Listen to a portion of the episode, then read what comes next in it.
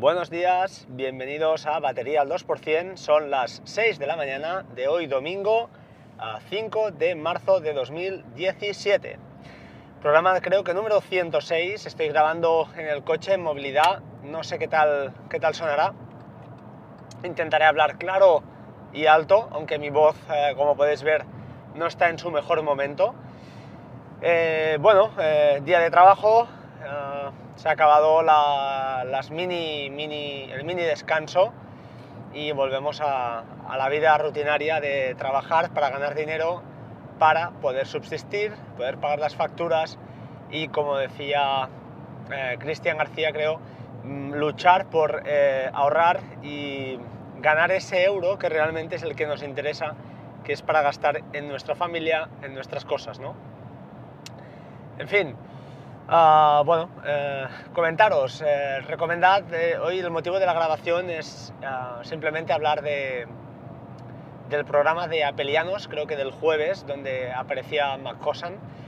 Tengo que reconocer que, ese podcast no lo escucho siempre, ah, pero, pero cuando aparece pues, Julio César Muñoz, cuando aparece Mac Hossan, cuando aparece ese señor o ese hombre, que ahora no recuerdo el nombre, que apareció el otro día, que es un experto en seguridad, en auditorías de, empresas, por lo que comenta, y que es un, Linuxero eh, que domina bastante al menos el tema de, herramientas de, hackeo y todo el tema de seguridad, y que la verdad da gusto, da gusto escuchar pues esos programas siempre me interesan, ¿no?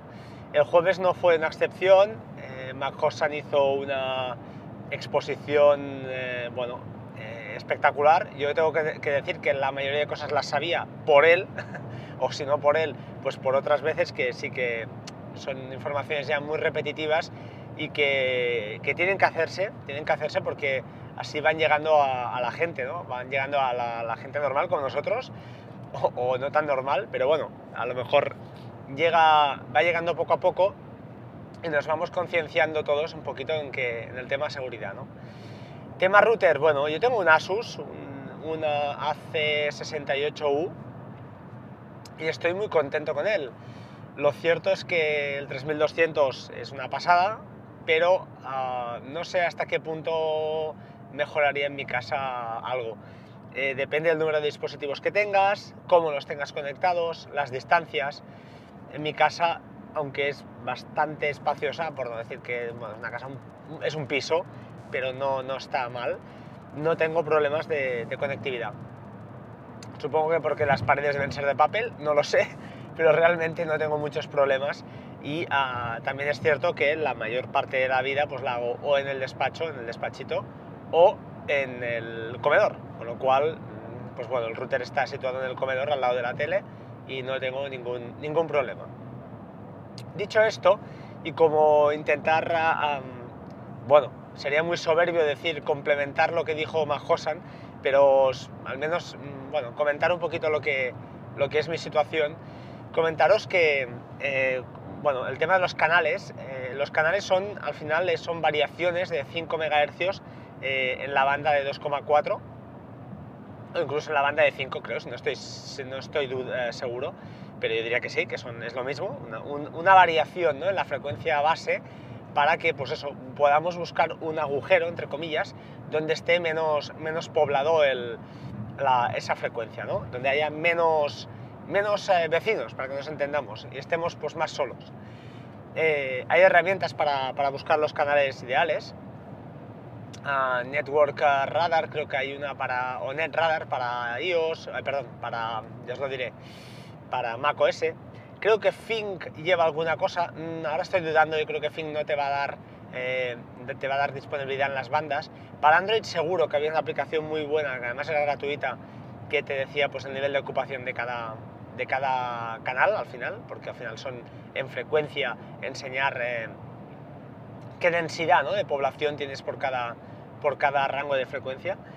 Y, bueno, comentaros esto, que el canal básicamente al final lo que hace es mover para que nos entendamos la agujita de la radio en vez de 2,4 pues a 2,45, pues habla de 5 megahercios, ¿eh? no de gigahercios, no de megahercios, con lo cual nos desplaza un poquito la ruedecita para que nos entendamos y estamos eh, recibiendo o emitiendo, el router en este caso será emitiendo con el wifi, bueno, emitir es recibir a, esa frecuencia, a esa diferente frecuencia. Más cosas, mm, yo uso mucho el Traffic Analyzer que lleva, que lleva mm, el router Está muy muy bien, el de Asus es una auténtica briguería. Tengo curiosidad por saber cómo funciona el de, el de Synology, si realmente está, está tan bien. Está muy chulo porque te permite hacer mm, tráfico, estudios de tráfico tanto eh, de día como de hace tal, de tal fecha a tal fecha. Eh, te permite ver qué aplicaciones están ah, pues eso, consumiendo más datos, qué, a, qué dispositivos, por dispositivo, por aplicación. Total, es una herramienta muy chula, además presenta unas gráficas bueno, en forma de quesito y abajo un detalle. Y lo cierto es que está muy, muy, muy bien. Ah, después también tenemos en el router de Asus, no sé si lo comenté, yo creo que sí, Mahosan, uh, hay, una, hay varias herramientas, varias, ¿eh? desde el mío que no es el tope de gama, el software que como dijo él, creo que es el mismo en todos, pero bueno, supongo que llevarán pues alguna prestación más. Pero en cuanto a, por ejemplo, podemos crear una VPN desde el propio router. Es decir, no hace falta tener un NAS y eh, crear una VPN con un router Asus, ya os digo yo que es súper, súper fácil. O sea, cero, cero configuración, es darle un clic, dar de alta a los usuarios y enviarte el ficherito por correo y punto, se acabó, ya está. Eh, y abrirlo con OpenVPN en este caso, en mi caso. ¿eh? Tiene creo que soporte OpenVPN y LPPT, creo, creo. Yo uso OpenVPN eh, eso sí, como también la tengo en el NAS, eh, la, VPN pues la tengo en otro puerto, ¿vale? Porque si no, pues colisionarían o, bueno, podrían ir una o la otra. En este caso podría llevar hasta las dos a la vez. No tiene mucho sentido, pero imaginaos que por un, lo que sea, lo prefería hacer así. más cosas. Eh, vale, tema control parental o control... Asus lleva una serie de menús que están muy chulos porque permiten pues, configurar el tema de control parental tanto en horas de, por, dirección MAC, eh, pues permitir pues, que tal dispositivo de tal, de tal hora a tal hora de tal día de la semana pues, se pueda conectar o no se pueda conectar. Está muy curioso. Además lleva un sistema de protección de listas blancas y listas pues, negras también y eh, de filtraje para, pues eso, para proteger a, nuestros, a nuestros hijos o las personas que, que creamos conveniente.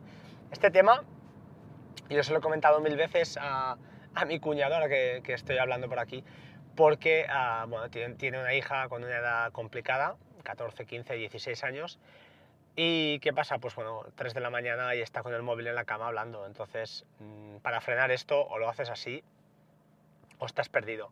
Eh, tiene un router de operadora y creo, creo que ese justamente me extrañaría, tengo que mirarlo a fondo porque se lo dije más de una vez, pero no, no ha salido, no, no, se ha dado la oportunidad, pero sí que sería curioso, pues interesante mirar, mirar si se puede pues, hacer algo, ¿no? Para, pues seguramente el router de la operadora permitirá ah, pues, establecer estos horarios. Más cosas creo que no me olvido a nivel de router, ¿eh? de lo que yo tengo. Yo con Asus, ya os digo, he pasado, como ya sabéis, ahora una semana y media pasa una época de crisis casi con el, con el router de Movistar en modo puente y, el Asus conectado. Pero lo cierto es que no podría estar, eh, ya os digo, más satisfecho. Un router calidad-precio mm, excepcional. Creo que no llegó a los 100 euros, lo compré por Wallapop, eso sí. Un router que vale 166 creo en, en, ah, ya os lo diré, en Amazon, pero sí que, aunque era una inversión que no estaba yo del todo seguro, eh, bueno, cuando escuchas a Majosan como lo explica, pues te, te das convencido, pero cuando en sí lo compré, pues todavía no, sí que lo conocía él, pero no había él entrado en el tema de, routers todavía, ¿no? Eh, bueno, está claro que es una decisión muy personal, es dinero, pero ah, mi opinión, que es una, es una decisión acertada. Como él dijo, los routers de operadora a mí me pasaba más de una vez, uh, me abría puertos y aunque sobre el software, sobre el papel, iba a decir, ¿no? en la pantalla te aparecía como abierto, realmente si hacías una... Hay webs que, se, que te permiten testear puertos desde fuera, creo que una es OpenPort, ah, es una web, un servicio que le dices, mira, testéame eh, este puerto de mi, de mi IP, él ya sabe la IP que tienes, y, y nada, cerrado, y estaba abierto en teoría en el router. Después reseteos constantes, es decir, cada dos, tres días eh, el router no podía, tampoco es que tenga una central en casa, pero hay tráfico, copias de seguridad, eh, mucha subida a la nube, después cuando tienes la fibra simétrica la quieres aprovechar al máximo. Y como en mi caso pues tengo, eh, ya os digo, tanto la web de, la, perdón, la nube de Amazon como la de Google, la de Google a tope, pues cada noche es un festival en tráfico de datos. Eh, subir datos encriptados, bajar datos, es una pasada. Entonces, claro, eso genera un tráfico que es el que realmente supongo que, que carga a los routers y, y bueno, interesa... Mm, por eso es interesante, ¿no? Tener un router eh, con, unas buenas capacidades. Lo que dijo él, no hace falta irse a parar quizá un router profesional, pero cualquier router que podáis comprar, como dijo, pues será mejor que el de, la operadora. Yo tengo el router de Movistar, el cuadrado S, el que lleva la ONT conjunta, y lo cierto, también tengo que decir que, que en los pocos días que lo usé, no me fue mal, ¿eh? no me fue nada mal. Me parece un router mm, bueno, bastante, bastante decente. Y, bueno, mi opinión es evidentemente no, no es em, científica, no, no, no, puede estar soportada por conocimiento, pero la opinión de uso, la de uso, sí que puedo decir que fue pues, eh, un router más que correcto. Y creo que nada más, eh, simplemente pues eso, eh, comentaros em, toda la jugada esta.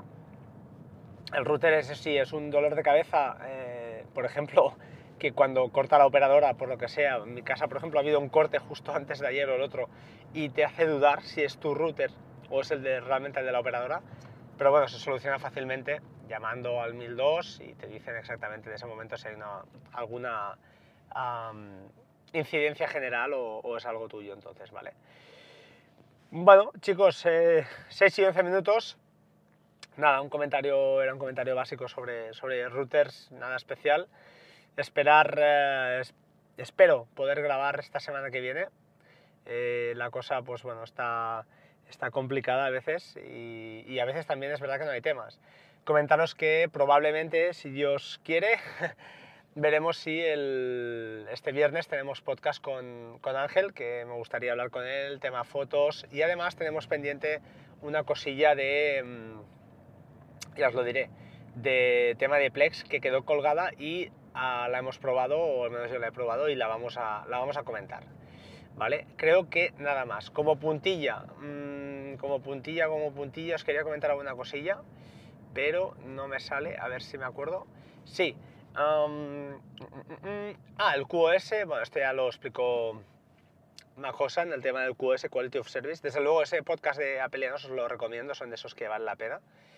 Mm, mm, mm, vale, y finalmente un mensaje a Doku, vale, a Patuflinks, a Cristian, me envió un correo respecto a DokuWiki. Si alguien lo ha intentado instalar, se ve que él me comentó que lo instaló y no le aparecían las opciones de administración. Creo recordar, se lo comenté a él por, por correo, que el tema a la hora de instalar DokuWiki en el Synology, hay que ir con cuidadín y estar atento, porque hay un punto que creo que te, llama, te, te pregunta respecto de más opciones y tienes que decirle que sí, que quieres mirarlas, porque es allí donde se cuece el tema de los, del ACL, del Access, um, del Access Control uh, Library, creo que debe ser, no, no lo sé, uh, el control de usuarios básicamente, y, y, es ahí donde te permite, pues eso, uh, decirle que, que, esa docu no es de uso externo 100%, sino que tiene que ser pues controlada, tiene que haber una gestión de accesos. Creo que es así. espero que él nos lo, me lo, me lo responda o, o, me lo asegure. Eh, si no, ya os lo volveré a preguntar, lo haré la instalación, pero aunque tengo cosas, pues ya, ya lo volveré a probar. Y si alguien está interesado o alguien lo sabe, pues que me lo diga y lo, lo acabamos de explicar por aquí, ¿vale? Pues bueno, muchas gracias por todo. Nada más, como siempre, métodos de contacto, batería2% gmail.com, arroba batería 2% en Twitter. Por favor, tuitead, tuitead y tuitead porque así crecemos, aunque prefiero que seamos pocos y buenos que no muchos, ¿eh? también es verdad. Pero bueno, es lo, que, es lo que hay. ¿De acuerdo? Muchas gracias por todo, un saludo y hasta pronto, ¿vale? Chao, chao. Como siempre, sed buenos.